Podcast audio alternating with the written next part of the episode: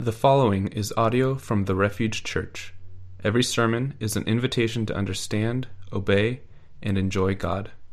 More information about the Refuge Church is available at therefugechurch.us. Good morning, Refuge Church. it's an honor to be with you guys this morning. Hope you guys have been enjoying uh, the beautiful uh, weather that God has blessed us with for the last two weeks. And I know I'm ready for summer. And I'm also ready to meet and worship with you guys in person. And my prayers is that we will be able to do that soon. and just want you guys to know that the elders and the staff at the church are praying for you guys, especially those of you that have been severely affected with the coronavirus, people who have lost their jobs, and people who don't know what the future uh, looks like. Uh, we're praying for you, we're with you, and God will not forsake you or abandon you. and thanks to Blaine for uh, just sharing his story of compassion. And I think it's a story that uh, we need to be reminded of and something that we need to practice uh, in our lives uh, every day. And so uh, many weeks ago, uh, I preached on Joshua chapter 8. And so we will, I mean, Joshua chapter 7. And this morning I'll be preaching on Joshua chapter 8. And so in our study of Joshua, we enter the middle of a story. God has called his people out of slavery and into freedom. They have left, but they have not yet arrived. The journey has been difficult. Many have been lost along the way. Now they stand on the threshold. The promise is before them. What will it take to enter the promised land? Let's pray as we dig into the Word. Jesus, I pray for your Spirit that you touch our hearts wherever we are as we receive your message this morning. Thank you for this, we ask. In Jesus' name, amen. As we begin Joshua chapter 8 this morning, I am reminded of Hebrews chapter 12, verse 11, which says, no discipline seems pleasant at the time, but painful. Later on, however, it produces a harvest of righteousness and peace for those who have been trained by it. I've shared with you guys before, but I was a troubled child growing up. And I had a strong mom who will not let me get away with anything. I mean, I got all the whooping and the spanking that you can think of in your life. And every time my mom spanks me for doing something, like she will come to me and say, Why do you think I spanked you? And I will always say, Because you hate me. and she will laugh and say, No, I'm spanking you because I love you and you're my son. And I hated that answer because that logic just didn't make sense. You don't spank the people you love, right? And I think most kids will agree with me. But as I got older and reflected on all the discipline that I received from my parents, it made sense. In Joshua chapter 7, right, God gave a command when you conquer Jericho, don't take anything from it. That was the command. But then in Joshua chapter 7, when they went to defeat Ai, instead of being victorious, Israel was defeated. Why were they defeated? Because God's law was broken. Achan, one of the Israelites, stole what was supposed to belong to God, things that God wanted to be in his temple. So Achan stole what belonged to God, and as a result of his disobedience, Israel lost the battle. Many soldiers were killed. 30 soldiers actually were killed, and Achan's entire household was destroyed. because he disobeyed. So the momentum Israel gained from their victory of Jericho was lost from their defeat to Ai, and now they are filled with gloom and despair. But that is not the end. There is good news. In Psalms chapter 119, it says, Before I was afflicted, I went astray, but now I keep your word. That's verse 67. And then verse 72 says, And it is good for me that I was afflicted, that I may learn your statutes.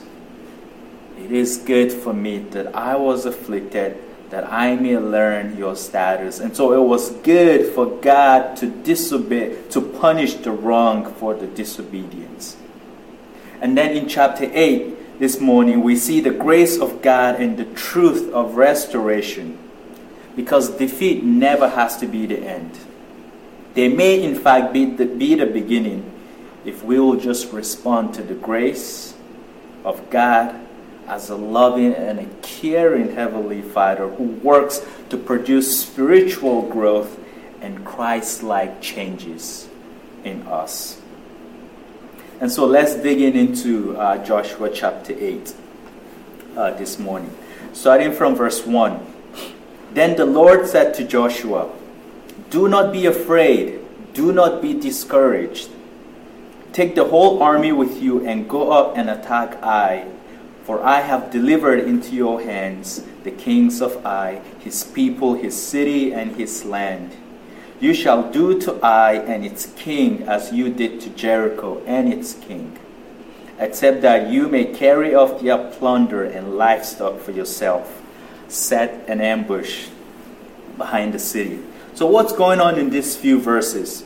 With the scene of Achan judge God's favor towards the nation was restored. And so the next thing we read here concerns God's new revelation to Joshua to both encourage him and to instruct him in how victory must be gained. The first words Joshua hears are Do not be afraid or do not be dismayed.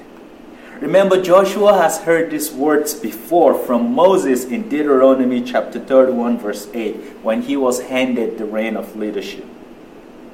And also, he had heard that from God also in Joshua chapter 1, verse 9 Do not be afraid, for I will be with you.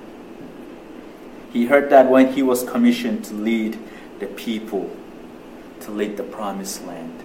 You know, after the defeat at Ai, Joshua just wanted some reassurance that God was with him. And what better way to hear something that he has heard before? Do not be afraid from God. Do not be afraid. Do not fear. This reminds us that God is a comforter who comforts and encourages us through his words. 1 Corinthians chapter 1 verse 3 says, Blessed is the God and Father of our Lord Jesus Christ, the Father of mercies and God of all comfort. God is a comforter. Remember when Jesus was living and he told his disciple, I will send the Holy Spirit and he will be a comforter to you. That is the kind of God that we worship. And then in these few verses, God also gives Joshua directions. After comforting and encouraging Joshua, God gives him these instructions to follow. The first instruction is do not make the same mistake twice. God's word to Joshua was to use all the fighting men of Israel. Remember in uh, Joshua chapter, uh, chapter 7, you know, the, the people encouraged Joshua because Ai was so much smaller to like just take two to three thousand soldiers, right? And they lost. So though the primary cause of the defeat at Ai was Achan's sin, a secondary cause was underestimating the army, overestimating themselves, and presuming on the Lord. So they are now told to take all the fighting men and to go forward at God's command, trusting in the fact that it was God who would give them victory. That was the first instruction. The second instruction was for Joshua to turn the place of defeat into the place of victory. Joshua is told to again go up and attack Ai. He is to return to the place of defeat. But because Joshua and the people are in a right relationship with God now, because the sin of Achan has been judged, God promised that they could turn the place of defeat into a place of victory.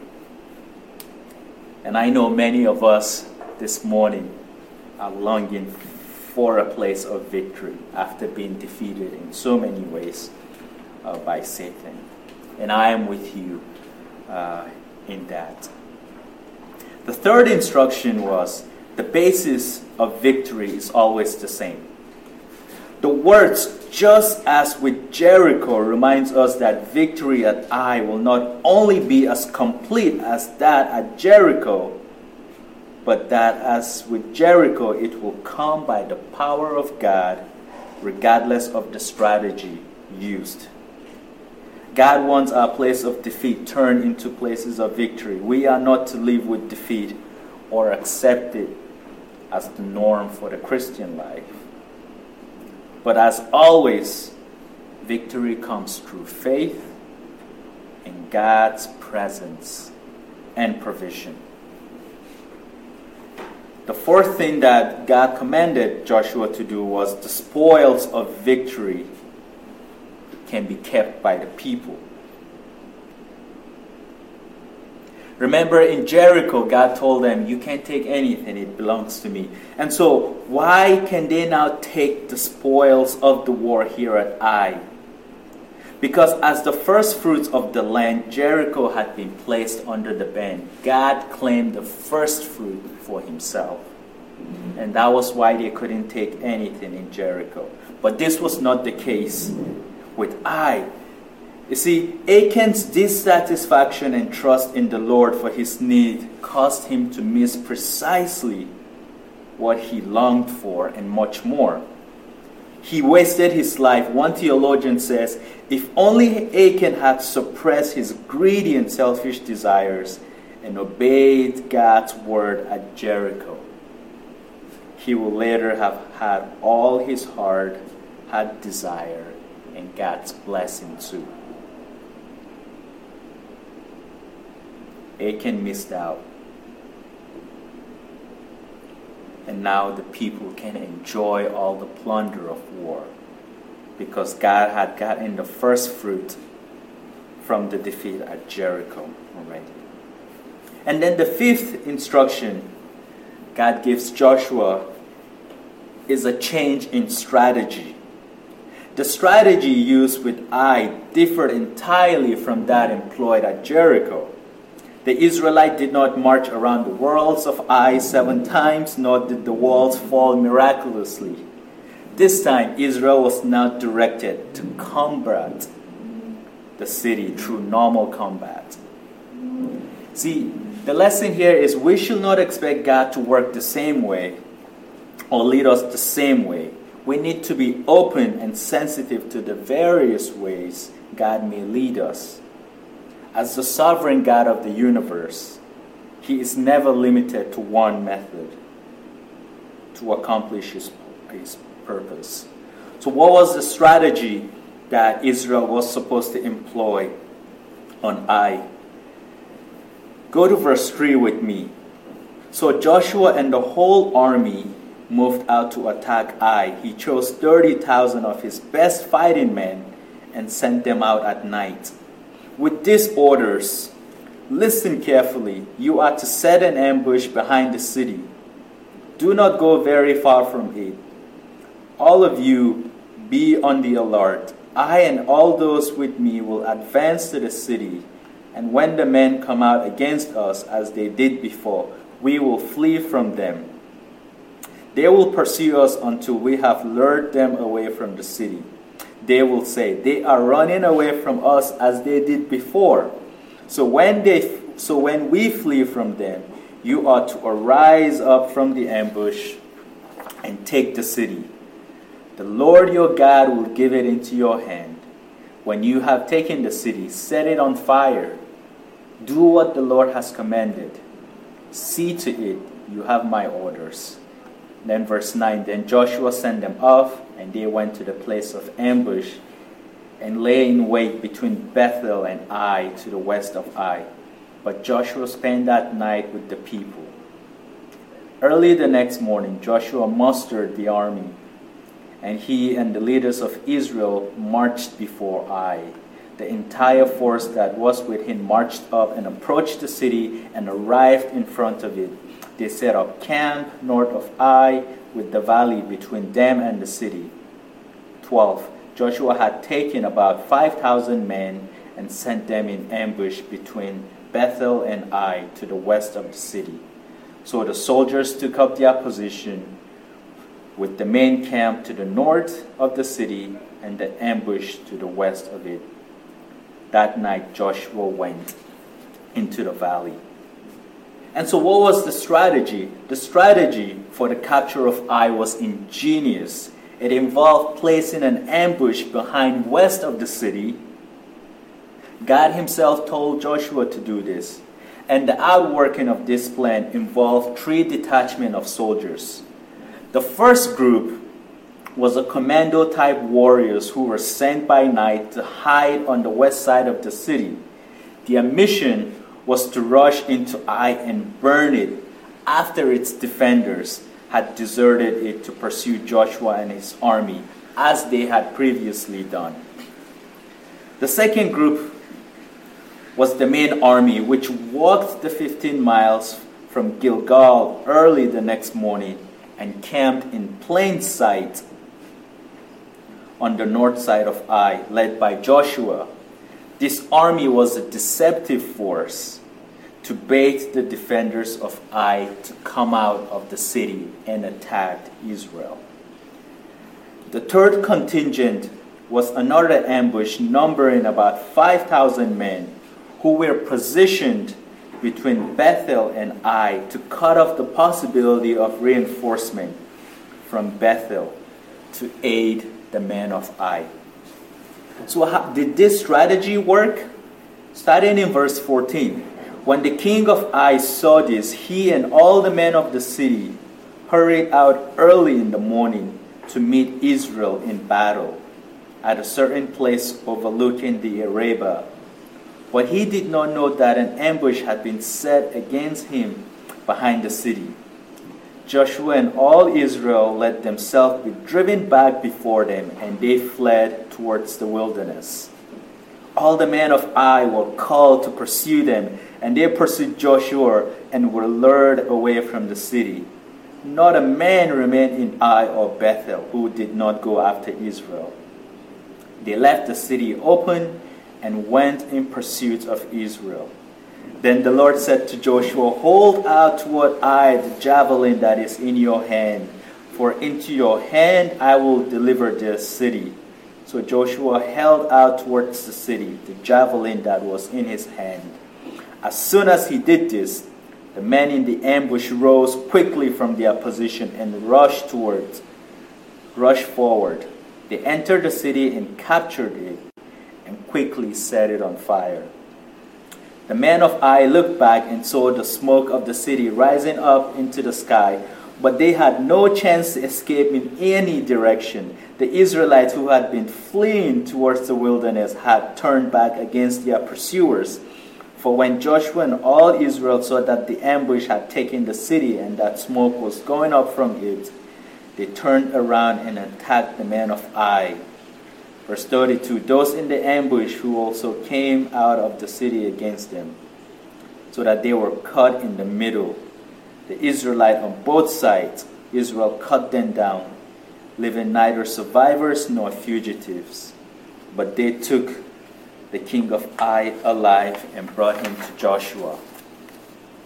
Verse 24 When Israel had finished killing all the men of Ai in the fields and in the wilderness where they had chased them, and when every one of them had been put to the sword, the Israelite returned to Ai and killed those who were in it. Twelve thousand men and women fell that day. all the people of Ai. For Joshua did not draw back the hand that held his javelin until he had destroyed all who lived in Ai. But Israel did carry for themselves the livestock and plunder of this city, as the Lord had instructed Joshua. Verse 28 So Joshua burned Ai and made it a permanent heap of ruins, a desolate place to this day. He impaled the king of Ai on a pole and left it there until evening. At sunset, Joshua ordered them to take the body from the pole and throw it down at the entrance of the city gate. And they raised a large pile of rocks over it, which remains to this day. So the plan worked. When the king of Ai saw Israel's army, he took the bait and pursued the Israelites who pretended to retreat in fear as they had done before. See, the men of Ai tried the same strategy against Israel. In our life struggle, we sometimes fail because we stick to the same old strategy because it once worked. But we must learn to adapt and employ new strategies if we are to win our spiritual warfare. God directed Joshua to use a completely different strategy against Ai, and it worked. See, at the Lord's command, Joshua stretched out the javelin in his hand, and with this as a signal, the troops hidden in ambush on the west side of the city ran into the city and set it on fire. This left the men of Ai surrounded with no place to flee.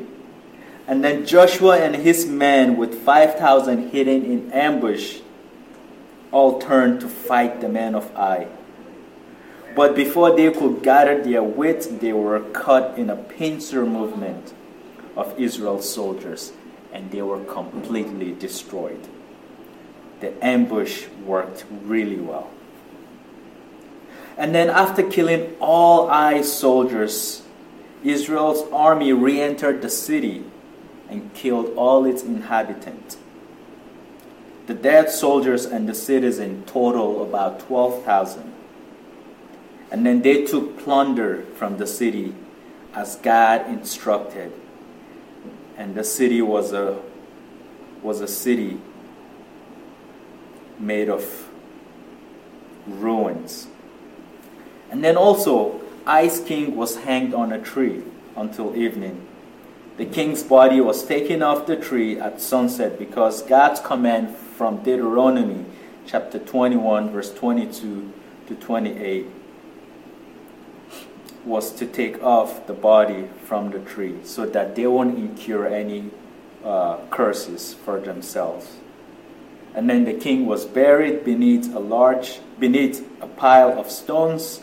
And this burial was the same exact burial that was given to Achan after he disobeyed God. Some of you, and I know I have, might be struggling with the complete destruction at Ai, and also why hang the, uh, the king. See, and I think it's a legitimate question to ask. And these are passages in the Old Testament that makes us really uncomfortable. Why do you have to destroy everyone at Ai? Why didn't you save the women or the children? The reason that Ai had to be completely destroyed, like Jericho and all the other Canaanite cities, was because the people of Ai had a chance to repent but they chose not to. Remember, like Jericho, who heard about the mighty deeds of God in Egypt and how God had conquered Og and Sig. Right? The people of Ai also heard all of this, but they also heard about what happened to Jericho. But instead of turning away from their evil deeds, they didn't. And that was why they had to be completely destroyed. But another significant reason why God wanted the total destruction of the Canaanite was in order for God to keep his people set apart. Remember, God chose a people for himself to set them apart so that they can be a witness to the rest of the world, so that they can be his ambassadors. But for God to achieve that, it was necessary to eliminate anything that will hinder that from happening. How do we know that?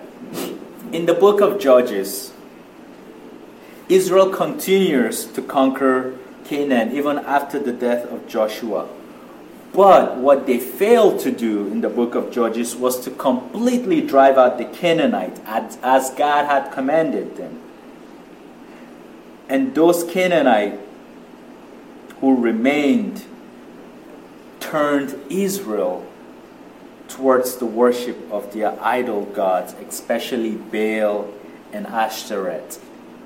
Right? And if you read the book of Kings, right, we see some of the bad kings, you know, worshiping all the pagan gods of the Canaanite you know, doing child sacrifices and sleeping with each other and committing all kinds of sins. God wanted to avoid that. God knew that the Canaanites will not change in their ways.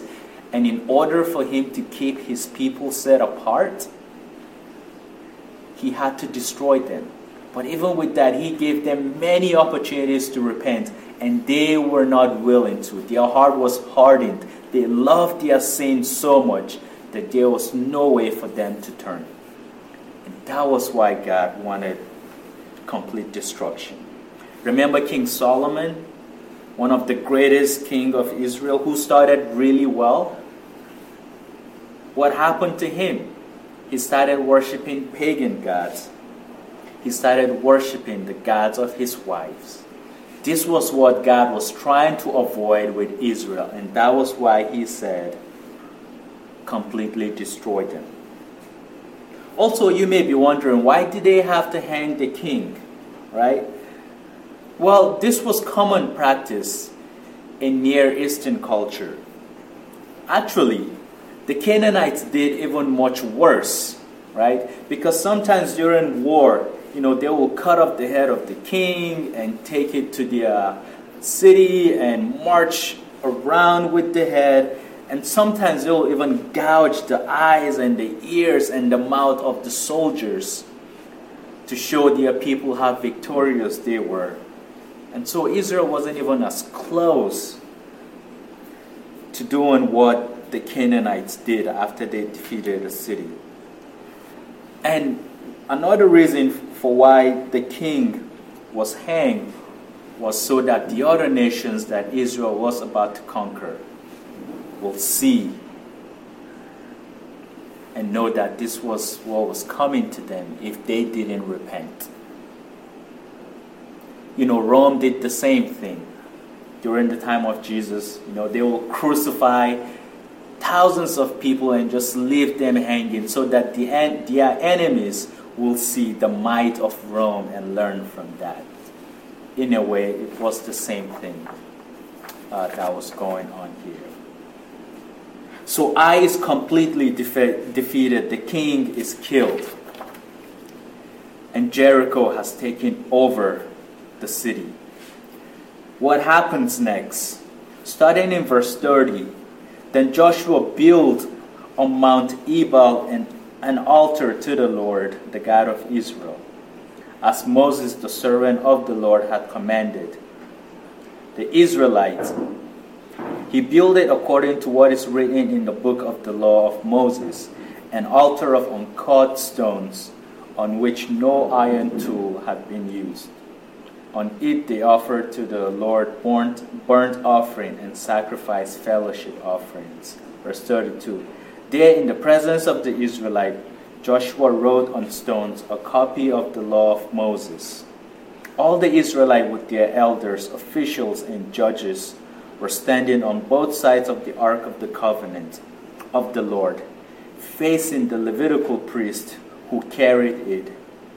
Both the foreigners living among them and the native born were there.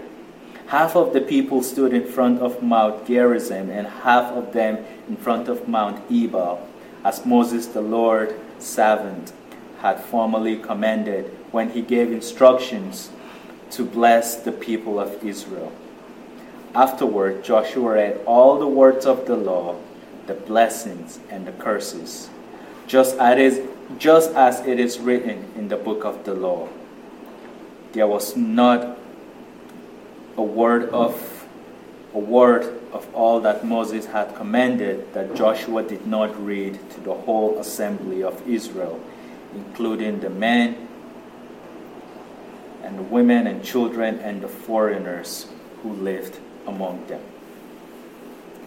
After a great victory, you expect Israel to be rejoicing and you know enjoy all the plunder that they got from Ai, but instead Joshua led the Israelites on a spiritual ceremony because Moses had commanded it, right? We see Joshua being a man of the book of the law because God told him, Do not let the book of the law depart from you. Meditate on it day and night. And after a great victory, we see Joshua doing, doing just that. Joshua led the entire nation, men, women, children, and cattle, from their camp at Gilgal northward up the Jordan Valley to the place specified by Moses, the mountains of Ebal and Gerizim, which are at Shechem.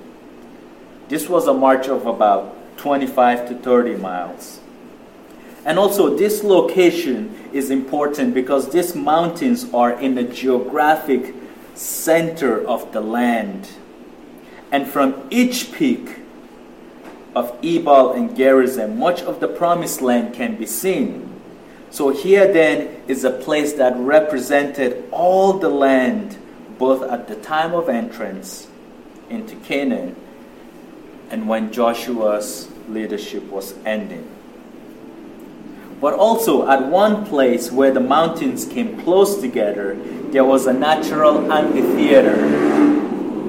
This place had outstanding acoustical, acoustical properties, and one person standing on one mountain can be easily heard by someone standing on the other side of the mountain. And what happened on the mountains? Three ceremonies were performed.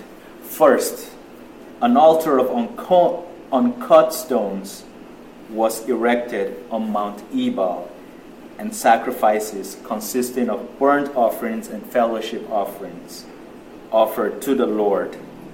See, Jericho and Ai, in which false gods of Canaanites were worshipped, had fallen. Israel not publicly worshipped and proclaimed her faith in the one true God who is strong and powerful of defeating his enemies. Second, at the same place on Ebal, Joshua set up large stones on their surfaces and he wrote a copy of the law of Moses. Now, we're not sure what law of Moses he wrote. Some theologians said he wrote the Ten Commandments or the laws in Deuteronomy in which Moses gave Joshua on how to lead the people. We're not sure about what law, but Joshua wrote a copy of the law of Moses. And then the third thing he did was Joshua read the law to the people. Half of the people were positioned on the slopes of Mount Gerizim to the south, and the other half were on the slopes of Mount Ebal to the north. And the Ark of the Covenant, surrounded by the priest, was in the valley between. And so you have half of the people on each side of the mountain, and the Ark of the Covenant and the priest in the middle.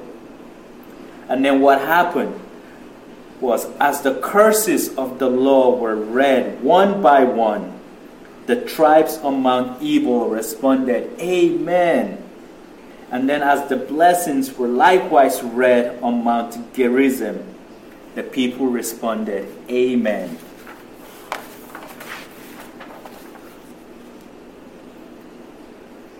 Mount Ebal uh, stood for cursing, and Mount Gerizim stood for blessings.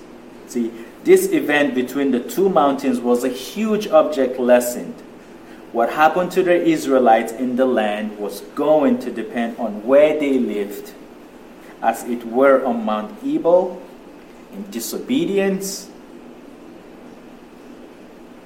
and under the curses, or Mount Gerizim in obedience and under God's blessings.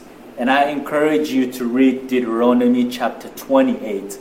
There, God listed all the blessings that Israel was to enjoy if they obeyed, and all the curses that will fall on them if they disobeyed. So please read Deuteronomy uh, chapter 28 so that it will give you context of what I'm talking about. One theologian writes about this. From this point on, the history of the Jews depended on their attitude towards the law, which had been read in their hearing that day. When they were obedient, there was blessing. When they were disobedient, there was judgment. And the truth of this object lesson was actually demonstrated, right? In Jericho, where they were obedient, they won. But with Ai, in Joshua chapter 7, when Achan stole and disobeyed God's command, they lost that victory. And so God made a covenant with his people. God said, I will give you this promised land, but it has a condition. If you obey me, you will have the promised land. If you disobey me, you will be conquered. So, what are some of the lessons that we learn from this passage? The first one is if we confess our sins, God is faithful and just to forgive us. Achan disobeyed God. The people disobeyed God because one man's sin affected the community of Israel. But what they did was they dealt with the sin just as God instructed them. And they repented. And God was faithful and just to forgive them because He gave them victory at Ai. And it applies to us today too. If we confess our sins to one another and to God, He is faithful and just to forgive us and to cleanse us from all unrighteousness, like He did to Israel. The second lesson that we have to learn is disobedience has consequences. I heard a woman who once says that God is about whooping God.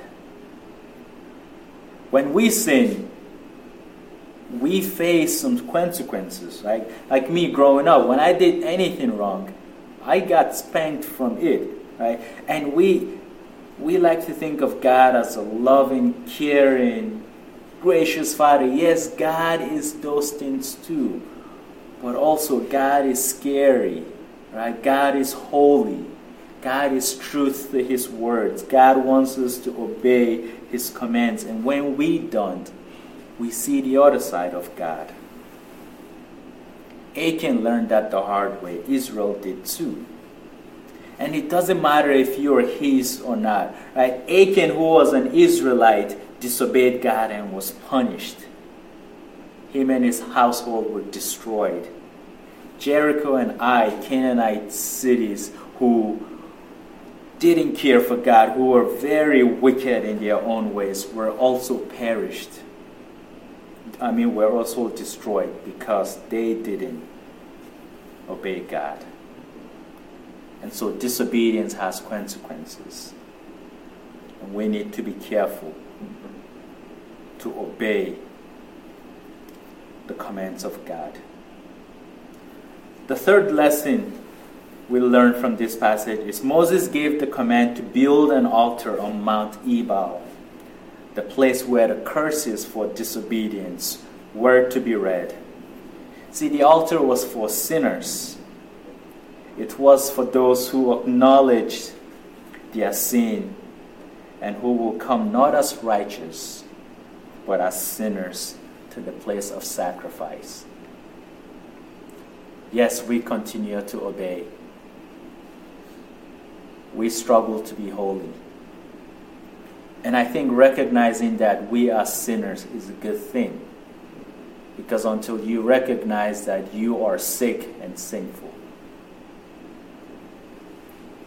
healing can come after that.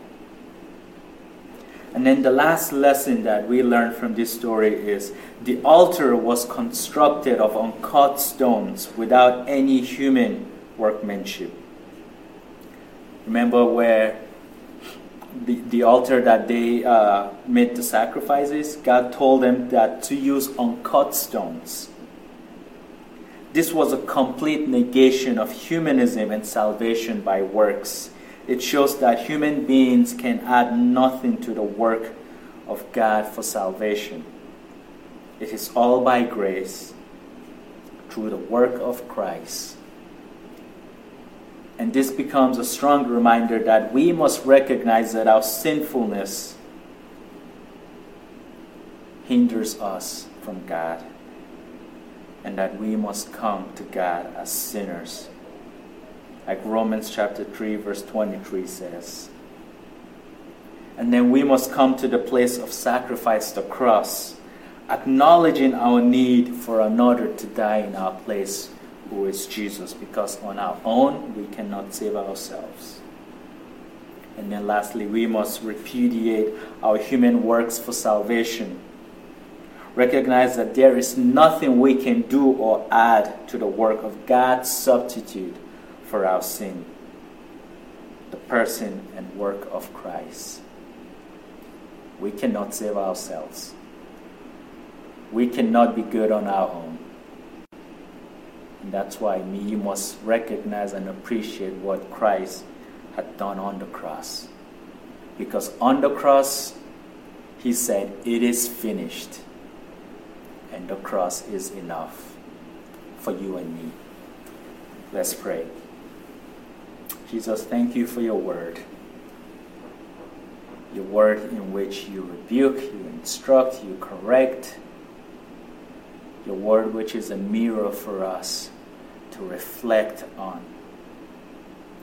Thank you for passages like Joshua 8 and some of the hard passages in scriptures.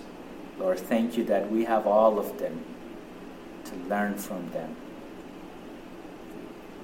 Most of all, thank you for grace. We fail, we continue to sin, we fall short.